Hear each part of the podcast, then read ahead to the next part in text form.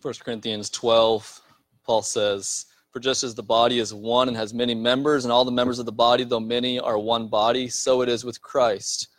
For in one spirit we were all baptized into one body, Jews or Greeks, slaves or free, and all were made to drink of one spirit.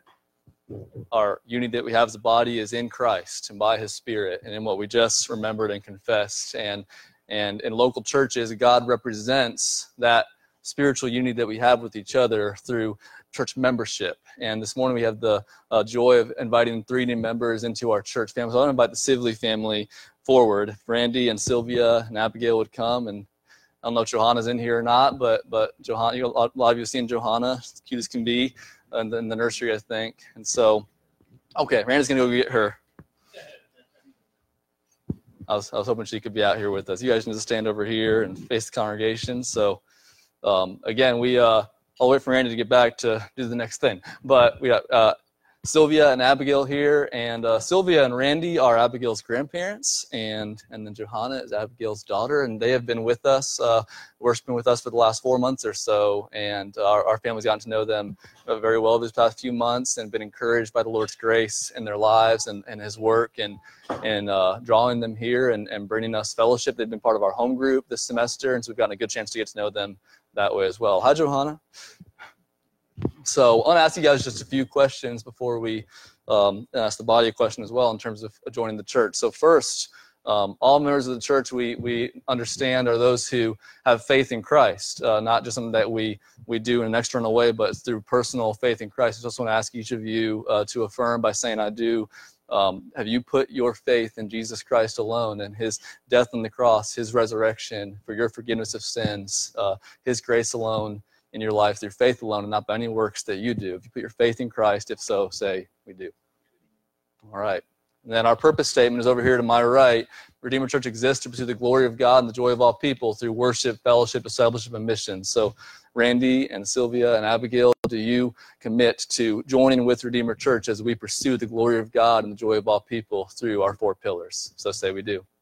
We do. Amen. And, church family, uh, if you're a member, would you stand up, please? do you commit, church family, to partner with the Sibley family as, as we together seek to live out our purpose of pursuing the glory of God and the joy of all people? So say we do. We do. Amen. Praise the Lord. Well, I'm going to have Tim come up now. We're going to do our membership covenant together. Uh, Randy and Sylvia and Abby, you guys can sit down after the service. Uh, go up to Randy and Sylvia, give them a hug, tell them welcome to our church family, and, and uh, we will start walking together even more as members together. Love you guys. And Tim, if you'd come and lead us in our, there he is, in our covenant. Yeah. You guys can sit.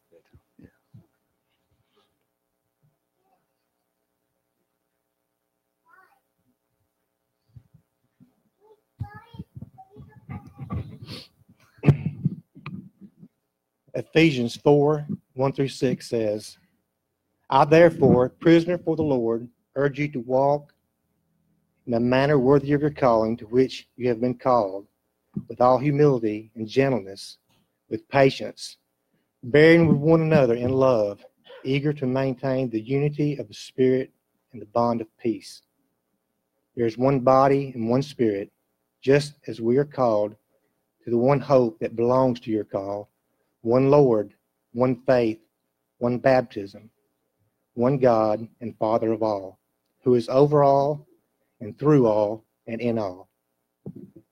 This morning, if you're a member of a Redeemer Church, we'd like to ask you to stand as we renew our membership covenant.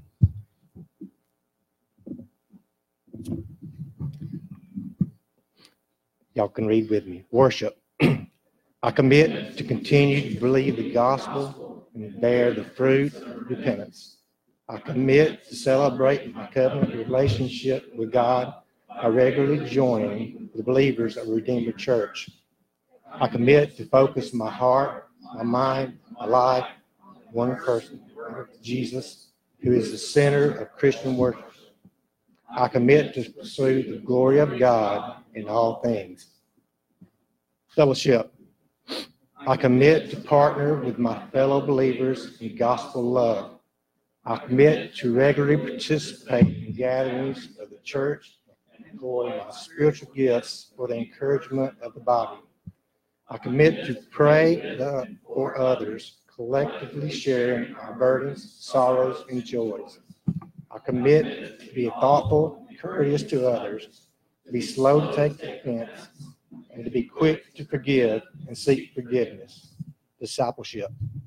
I commit to be trained, ultimately to train others in faithful gospel application.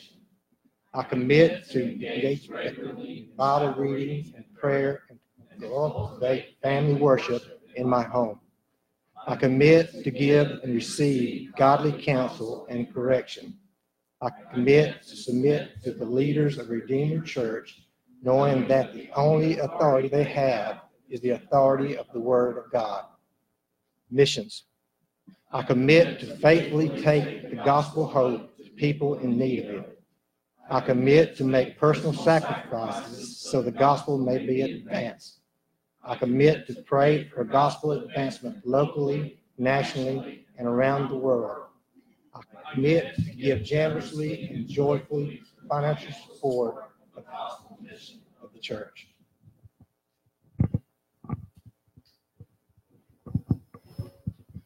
By the grace of God, the members of Redeemer Church will always be a shining light in this dark.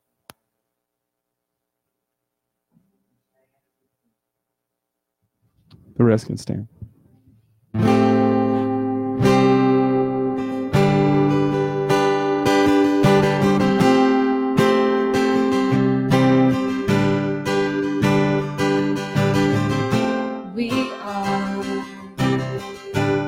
Body of the Most High. We are bride of the Savior, and we fall for the King of the Kingdom as we sing the songs of salvation. And we stand for those who cannot stand for themselves. We the loveless. We go where your light's not shining. We are the body of Christ.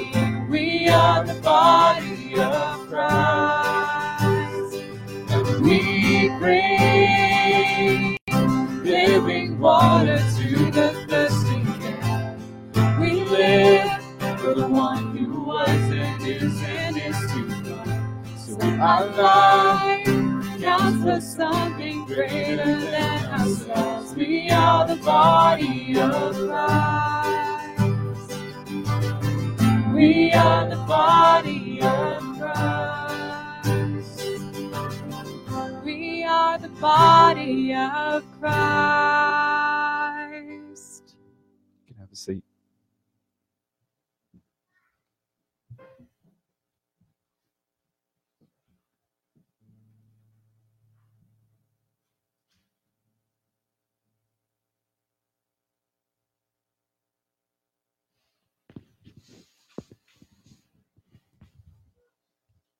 Good morning. Hope that everyone had a, a happy, good Thanksgiving. We have so much to be thankful for, uh, particularly those of us who know the blessings of the gospel and God's grace in our lives. We can always give thanks in every circumstance. And and I know we have a number of visitors here today. We also have a number of our members that are not here today traveling, and that's one of the blessings of, of weeks like this is we get to uh, fellowship with other parts of the body as, as people travel and, and come. So if you're visiting with us today, we're just glad to have you here. Uh, if you are around this area and you're visiting with us, we, we do uh, want to encourage you to uh, let us get to know you more. We have a little cards in the back that you can give information on just how we can contact you and follow up with you. Our desire is, is simply, as we saw earlier, to, to walk together in this purpose and pursuing the glory of God and the joy of all people and, and helping each other do that uh, as, as his body in this world. And so uh, if you uh, are, are, with us visiting today, we'd love for you to fill one of those out so that we can contact you and, and just know how, how we can uh, minister to you better. And, and so with that, you can open your Bibles to the book of Joshua. Bibles to the book of Joshua. As you do that, just to go and reflect on what we just did together in the Lord's Supper. We, we remembered the gospel of Jesus Christ together. We, we remembered that we are all sinners who need salvation. That's who we are. We're sinners who need salvation. And we remember that Jesus Christ is the one that God sent to save us. He is the Savior. He saved us through living a sinless life, dying a sacrificial death and rising again in a powerful resurrection. And our faith in this message, this is what unites us together, church. That this is our unity, is our faith in Christ. It's not in anything else. We are by the Spirit one body in Christ.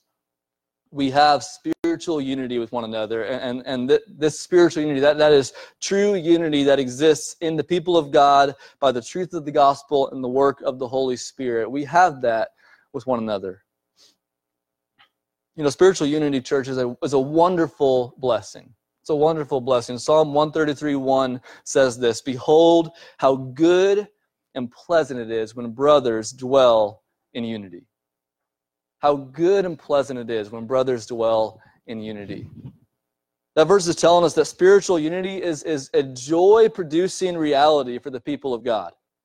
It, it's a soul refreshing thing to have spiritual unity with God's people. We, we, we've experienced this, haven't we? I remember, one occasion when Candace and I were needing to make a hard decision and, and seeking a lot of counsel, and, and we got a lot of different opinions, and, and we ended up having to having to pick up and move, and and we just felt very alone. But I remember being in the moving truck on the way out, and and knowing in that moment that we had spiritual unity midst of all the unknowns we were facing, all the all the different opinions that others may have had of, of our decision, because there's much variety of counsel, we knew in that moment that we had unity. And it was one of the harder points of our early marriage, but it was also one of the sweeter points because how good and pleasant it is when brothers dwell in unity. I would say this past year at Redeemer Church that one of the most significant ways that God has blessed us as a church family this year is by giving us spiritual unity with one another by, by, by blessing us with, with this experience of, of being refreshed by each other and encouraged by each other and having unity with each other in the faith. And it is, it is good and pleasant when God's people dwell in unity. Not only is spiritual unity a wonderful blessing to us, but it's also a powerful witness. It's a powerful witness. In John 17, this, this is how Jesus prays. The night before he is crucified, he's praying for his church of all time, and this is what he prays I ask that they may all be one, just as you, Father, and me, and I in you, that they also may be in us, so that the world may believe that you have sent me. So the night before Jesus goes to the cross, he's praying for the church. And what does he pray for? He says that they may be united, that they may be one. And why does he pray that? He prays for the unity of the church because spiritual unity bears powerful testimony to the world of the truth of the gospel message we proclaim. And again, church, by the grace of God, we, we've experienced this this year. A number of our new members in 2019 have pointed directly to the loving community that existed in our body as what God used to draw them in. Just praise, praise God for that, that, that it wasn't um, just, just uh, the, the, the, the singing or that fit my preferences, but it was, it was your church loved each other. It was evident that you were loving each other, you're unified with each other. That's God's, God's grace, and it, and it bears witness to what Jesus said that when we're one, people see that there's something different going on there. There's something, there's something supernatural happening in that community. Spiritual unity is a wonderful blessing to us, but it's also a powerful witness to the world. At the same time, that we need to recognize something else in Scripture. Spiritual unity is a fragile reality.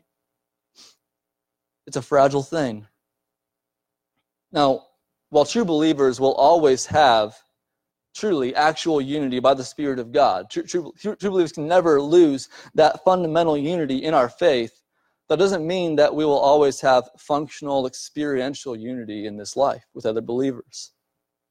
I want you to listen to just the number of New Testament passages that demonstrate how fragile spiritual unity can be in this life. Whether through example or instruction, just listen to these passages. Acts 15, 37 to 39.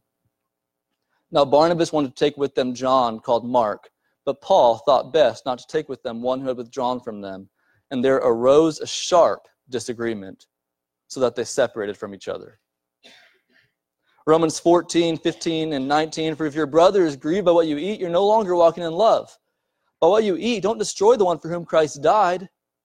So then let us pursue what makes for peace and for mutual upbuilding. 1 Corinthians 1:10 I appeal to you brothers by the name of our Lord Jesus Christ that all of you agree and that there be no divisions among you but that you be united in the same mind and the same judgment. Philippians 4:2 I entreat Euodia and I entreat Syntyche to agree in the Lord. James 4:1 What causes quarrels among you? What causes fights among you? Is it not this that your passions are at war within you?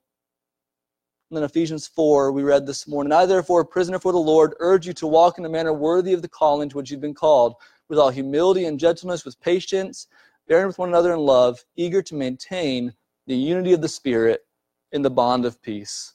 There's a few examples in there of people who, who were disagreeing, people who were, were struggling with unity, and then all these instructions are to churches, not that had unity, but churches that were struggling with unity. And, and Paul's saying it, it's worth it. Find unity. Don't be divided.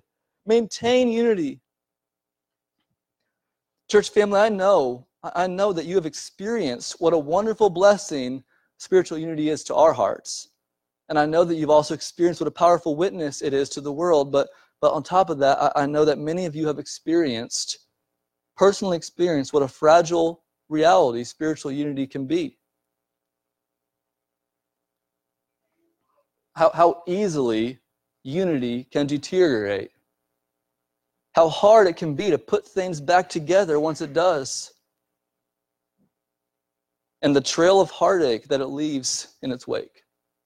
The trail of heartache that disunity leaves behind it.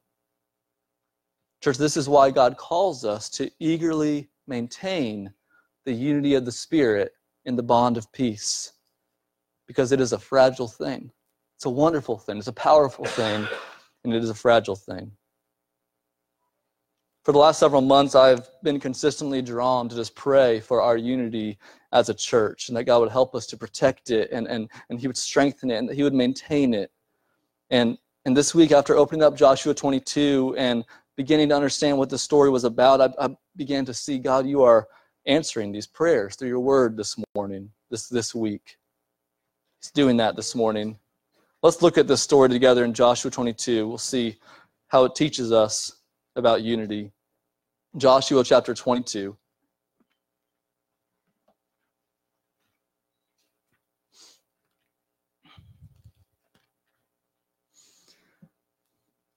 At that time, Joshua summoned the Reubenites and the Gadites and the half tribe of Manasseh, and he said to them, You have kept Moses, the servant of the Lord, commanded you, and have obeyed my voice in all that I've commanded you. You've not forsaken your brothers these many days, down to this day. You have been very careful to keep the charge of the Lord your God. And now the Lord your God has given rest to your brothers as he promised them. We'll stop there and just review what's going on at the beginning of this chapter. Remember, the people of Israel in Joshua receiving their inheritance. God brought them out of Egypt. He brought them to the Jordan and over the Jordan to receive their inheritance in the promised land. But there were two and a half tribes the Reubenites, the Gadites, and the half tribe of Manasseh who, on the way in the wilderness, right on the other side of the Jordan, after defeating an enemy who had come against them, realized this land, though it's not in the promised land, is good land.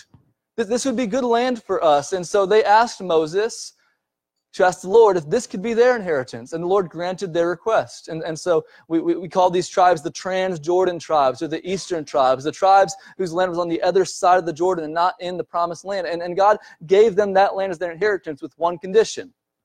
That when Israel crossed over the Jordan, even though they had their inheritance, they needed to go across with their brothers and fight with Israel for the inheritance of the land. And, that, and that's what we saw in Joshua 1. Joshua reminded them as they crossed, you guys need to come with us and because you were part of this people of God, and they, and they did. And Joshua says that here, you, you were faithful. He commends them for their faithfulness to come over with their brothers and to fight with them until they had rest in the land. These tribes did that.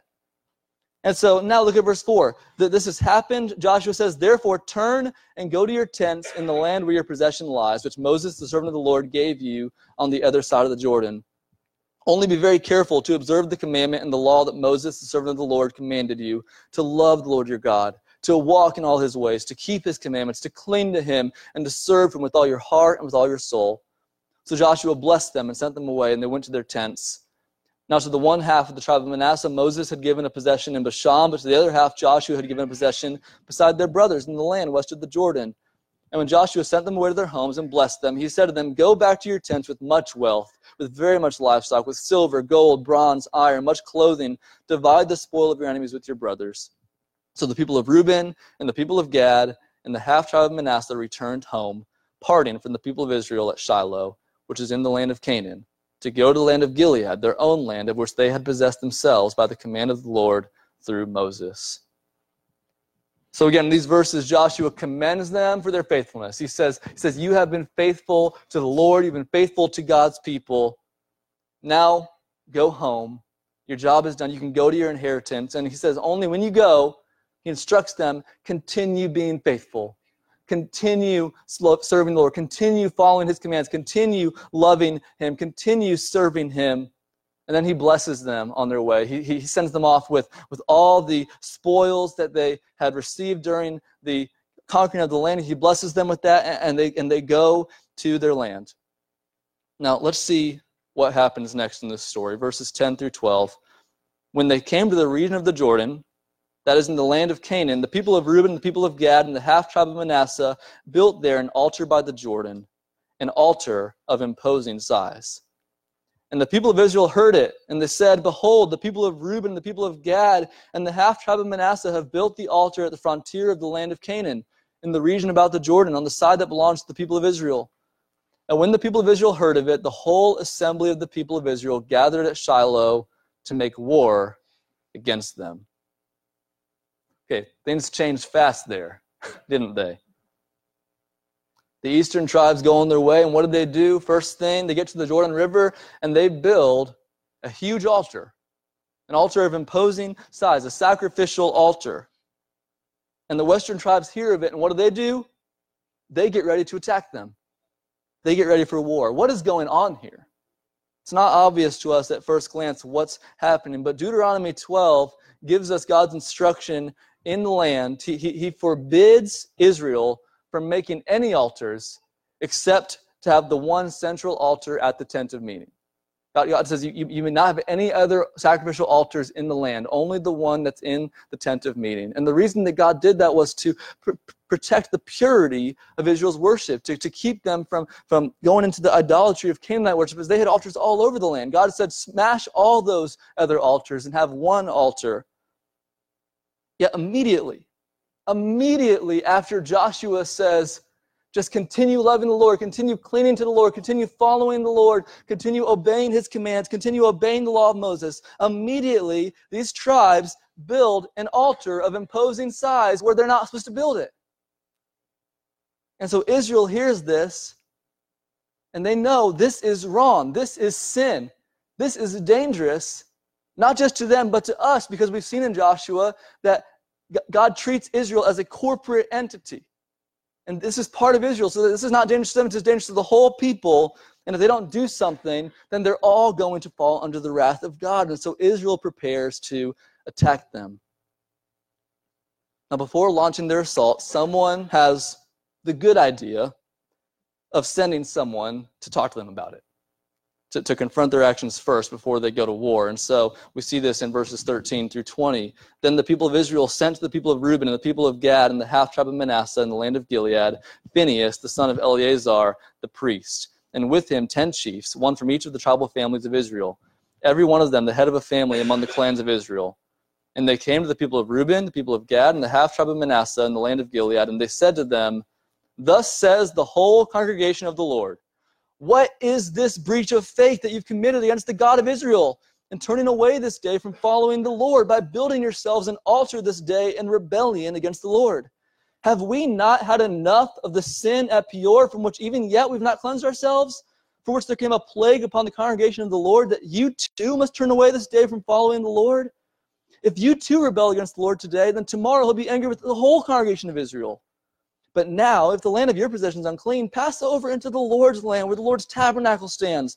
Take for yourselves a possession among us. Only do not rebel against the Lord and make us as rebels by building for yourselves an altar other than the altar of the Lord our God. Did not Achan, the son of Zerah, break faith in the matter of the devoted things? And wrath fell upon all the congregation of Israel? And he didn't perish alone for his iniquity. So essentially, the Phinehas and the ten elders that come with them, they, they come, they plead with them, don't do this. What, what are you doing? How could you do this? How could you build this altar? Haven't we sinned enough? That's what they say. Haven't we sinned enough? We sinned in the wilderness. Achan sin. We, have experienced the wrath of God for our sins. Why are you doing this? Just don't rebel. If, if your land, if there's a problem with your land, come and take our land. Just don't do this thing you're doing. Don't rebel against the Lord. Look at how the western tribes then respond. Verse 21 and follow. And then the people of Reuben and the people of Gad and the half tribe of Manasseh said in answer to the heads of the families of Israel, The mighty one, God, the Lord, the mighty one, God the Lord. He knows, and let Israel itself know. If it was in rebellion or in breach of faith against the Lord, do not spare us today for building an altar to turn away from following the Lord. Or if we did so to offer burnt offerings or grain offerings or peace offerings on it, may the Lord himself take vengeance. No, but we did it from fear that in time to come your children might say to our children, What have you to do with the Lord, the God of Israel? For the Lord has made the Jordan a boundary between us and you, the people of Reuben the people of Gad. You have no portion in the Lord. So your children might make our children cease to worship the Lord. Therefore we said, let us now build an altar, not for burnt offering, not for sacrifice, but to be a witness between us and you, between our generations after us, that we do perform the service of the Lord in his presence with our burnt offerings and sacrifices and peace offerings, so that your children will not say to our children in time to come, you have no portion in the Lord.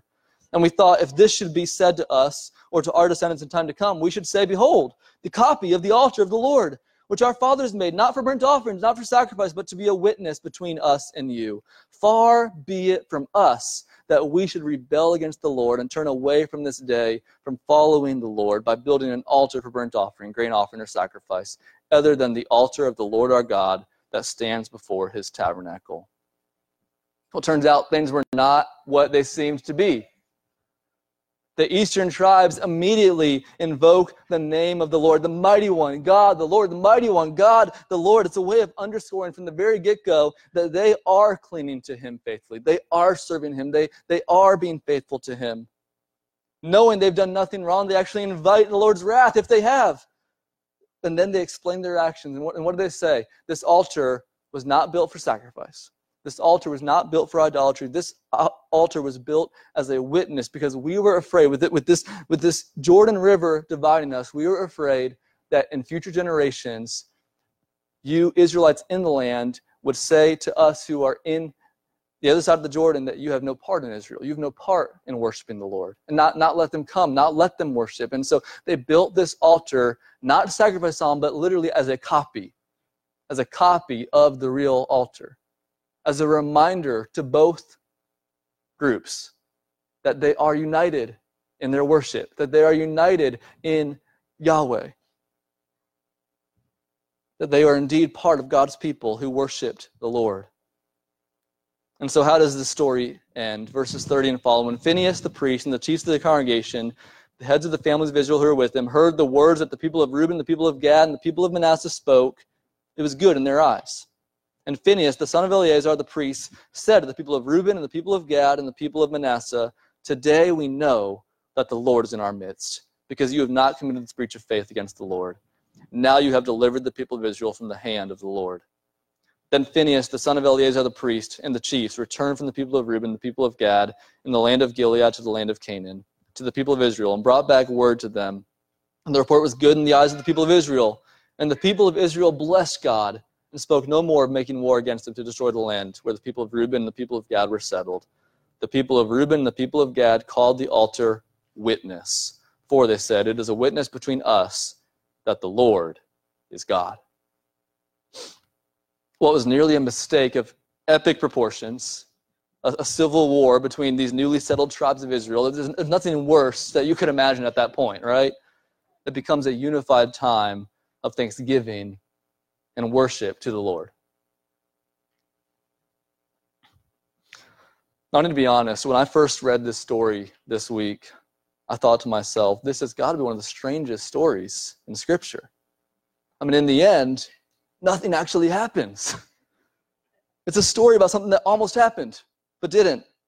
And that generally doesn't make for a good story. You don't go to the movie to see something that didn't happen. You want to see the action, you want to see the fight. But you see its placement here in the final chapters of the book of Joshua. It indicates to us how important the story actually is in the author's mind. These are the concluding chapters of this amazing book about the promises of God. And, and he chooses to put the, include this story. There's, there's tons of things he could have included that he didn't in this book, but he chose to include this story here because he's telling us this is important. The story is significant. What, what should we make of its placement? Think about it. Israel has conquered their enemies. Israel has received their inheritance. Israel has rest in the promised land. And the first thing the author focuses on is this near brush with civil war. You know what that teaches us? It teaches us the priority of unity for the people of God. It teaches us the priority of unity for the people of God. See, way back in chapter 1, we saw that Israel needed unity for the mission of the conquest. But now that the conquest is over, you understand Israel's real mission was just beginning. Israel's greater mission was just beginning. They were to be a light to the world. They were to be God's people, God's nation, God's chosen people in the midst of a world that didn't know him. They were to be the people that brought blessing to the Gentiles. And to do that, they needed to maintain the unity that they had in the conquest. And, and here's what I think is going on with this story. This particular story functions on one level as a warning that unity is not easily maintained. This, this functions as a warning that shows us how close Israel came to destroying their unity. But at the same time, because it doesn't actually happen, the story functions as an encouragement to us that it's possible to maintain it that it is possible to maintain unity as well. And I believe this chapter gives us today three truths that we need to recognize in order to maintain our spiritual unity today. Three truths from this chapter that we need to recognize this morning so that we, Redeemer Church, can maintain our spiritual unity going forward. First, if we are going to maintain our spiritual unity, we need to recognize that faithfulness is fundamental to unity. Faithfulness is fundamental to true unity. Though the focus of this chapter is the unity of God's people, the real priority of this chapter is their worship of God. The focus is unity, but the priority is really worship. It's really faithfulness. This is where the story begins with Joshua commending the eastern tribes for their faithfulness to obey the Lord during the conquest, and then instructing them to keep being faithful as they return home. Look again at what he said in verse 5. Look down at verse 5 again.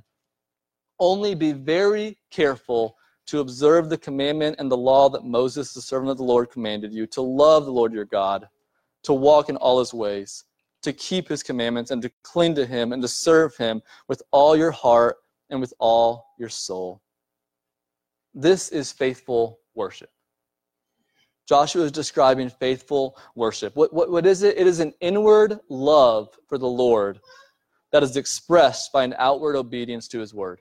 That's faithful worship, church. It's an inward love for the Lord that's expressed by an outward obedience to his word. It's a heart level clinging to the Lord that's expressed by walking in his ways daily. It is serving God from the inside out, from a heart that has been changed on the inside, serving him in your life. This is faithful worship. And this faithfulness in worship is fundamental to spiritual unity. This is why the unity of these tribes was disrupted, because it seemed to the western tribes that the eastern tribes were forsaking the Lord by their actions. And it wasn't until they had confidence that that wasn't the case that they were still being faithful in their worship, that their spiritual unity was restored. There is no unity if there's not first faithfulness. Faithfulness is fundamental to unity. As we seek to maintain our spiritual unity today, then we need to apply this by realizing that our primary pursuit cannot be unity. Our primary pursuit must be God Himself. Whatever unity a church may have, if it's not grounded in faithful worship, it isn't true spiritual unity. We must be first and foremost zealous for our faithfulness to the Lord as a body. First, looking after our own worship of the Lord, and then encouraging our brothers and sisters in their worship of the Lord. This is where unity flows from, is this faithful worship of God. And so, hear the call of Joshua for yourself this morning, church. Are you being very careful to love the Lord your God? Are you being very careful to walk in all his ways, to keep his commandments, to cling to him, to serve him with all your heart and with all your soul? Are you cultivating an inward love for God in your life right now? Are you doing that? Are you pursuing that? Are you cultivating this, this inward affection for Jesus Christ that's being expressed in your life by outward obedience? Are you turning from the idols of your heart to cling to God and serve Him alone? This is fundamental to unity. This is where we need to put our focus. Commit yourself to the pursuit of faithful worship in your life. And then prioritize one another's faithful worship in their lives.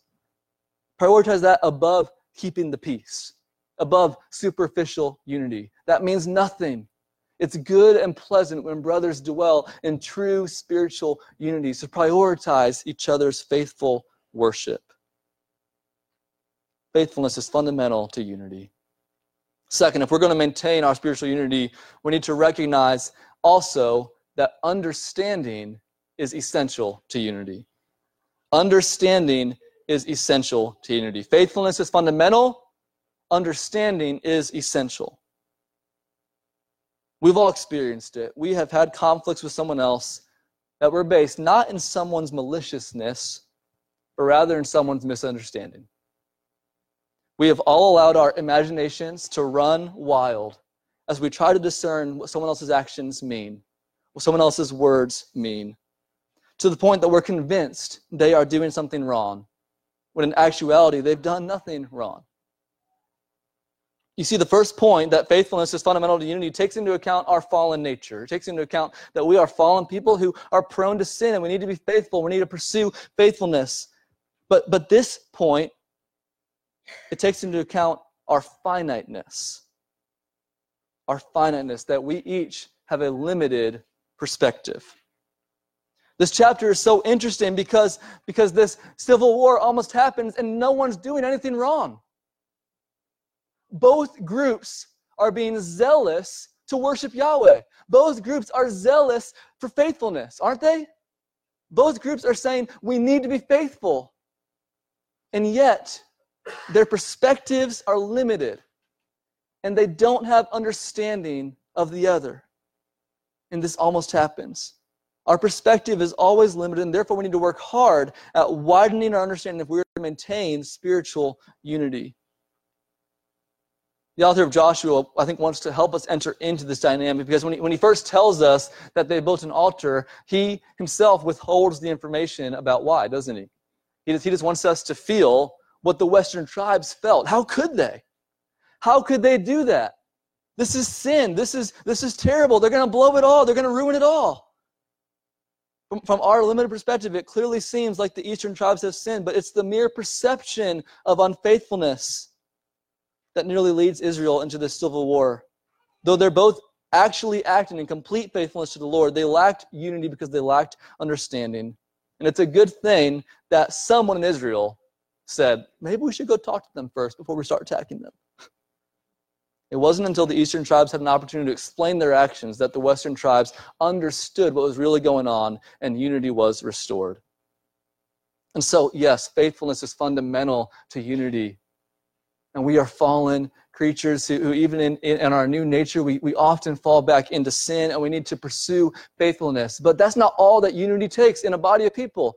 Unity takes understanding. We need to prioritize understanding one another.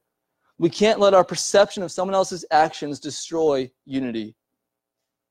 We need to talk. We you talk with them when that happens. When we, when we perceive that someone is in the wrong, we perceive that someone is not with us, we need to talk it out. We don't just take the easy route and assume. We communicate with each other. We hash things out. We get the whole picture before allowing unity to be disrupted. Now, the thing about Joshua 22 is that this principle is clear, but their approach could have been better. You know, they, they come and and they don't say, you know, we, we just noticed this thing happening. Can you explain this? They, came and they said, How could you sin and rebel against the Lord? And that's not maybe how you should go to someone. First words out of your mouth when you think that they may have sinned. Don't, don't you, you sinner, how could you? No, this, this chapter is descriptive not necessarily prescriptive, but God does give us good instructions for this and, and, and just simple, good instructions for how, how we can gain understanding to pursue unity. God's word tells us take the log out of your own eye. Look at yourself first, examine yourself, make sure that you are in the right place. God's word also tells us to assume the best about your brother, not the worst, to, to, to, to, to hope all things Love hopes all things. Don't, don't, don't assume the worst case scenario in your mind, but, but hope for the best. Come and ask questions rather than make accusations. And then when there is unfaithfulness, gently restore your brother. This is the work of understanding. And it applies to unity in the church. It applies to unity in marriage. Peter says in, in 1 Peter that husbands should live with their wives in an understanding way you want unity in your marriage, you, you can't just focus on your own personal faithfulness. You also need to make sure that you are understanding each other because we are finite, limited people. And we need to do the hard work of making sure that we do not assume things that are not true, that we don't just perceive unfaithfulness when it's not there. So, if we're going to maintain unity, church, we need to pursue faithfulness. We need to prioritize worship. Faithfulness is fundamental to unity, but we also need to work at understanding each other. Understanding is essential to unity. We need to communicate. We need to talk. When you have a question, go ask that question. Don't just assume things. Don't act on things that you don't know for sure. But third, church, if we're going to maintain our spiritual unity, we need to recognize that God's presence, self, is the power for unity. God's presence is the power for unity. When all is said and done in the story, once the eastern tribes have explained their actions and the western tribes have called off their troops and unity has been restored, we need to see how Israel interprets this close call. Look at verse 31 with me again. 22, verse 31. And Phinehas, the son of Eleazar the priest, said to the people of Reuben, the people of Gad, and the people of Manasseh, Today we know that the Lord is in our midst, because you have not committed this breach of faith against the Lord. Now you have delivered the people of Israel from the hand of the Lord. Phinehas recognizes something here that I think we would easily miss. It was the presence of God with his people that enabled them to maintain their unity. It wasn't just the fact that there was actually no sin committed. It wasn't just that Israel was wise enough to interact before they attacked. No, they maintained unity because the Lord was in their midst. They were delivered from this near tragic civil war because God was with them, helping them, guiding them, enabling them every step of the way to walk in faithfulness to Him and to cultivate understanding with each other. This was ultimately, church, a victory of the grace of God with His people, the presence of God with His people. Can't tell you how many times I've seen faithful Christians disagreeing and even seeking to understand, seeking to work it out, both committed to the Lord. And yet, there's something about human nature and our fight against sin that, that keeps us from unity. Left to ourselves, we would never be able to maintain true unity.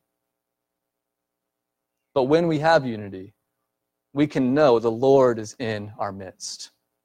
It's not something to pat ourselves on the back for. It's not something to say, look at what we've done. But we can say, the Lord is with us. The Lord is helping us. The Lord is guiding us. The Lord is strengthening us. The Lord is in our midst. The unity we have, church, is the unity of the Spirit.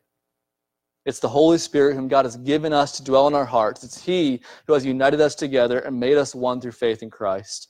And if the Holy Spirit is the one who established our unity, then it's only by His powerful presence that we can maintain our unity. Though we are both fallen and finite, God is with us, and He will empower us to maintain the unity that He has given. And so, as a final application, church, don't just work for unity, pray for unity. Pray for it. Seek God's empowering presence to help us maintain our unity. We cannot do it on our own, but we are not on our own. God is with us. The Spirit of Christ is in us. And so let us ask the Father to fill our hearts with the empowering presence of the Holy Spirit, that we may continue to know the wonderful blessing of our unity in Christ, and that through our unity, the world may see a powerful witness to the gospel of Christ. Let's pray together.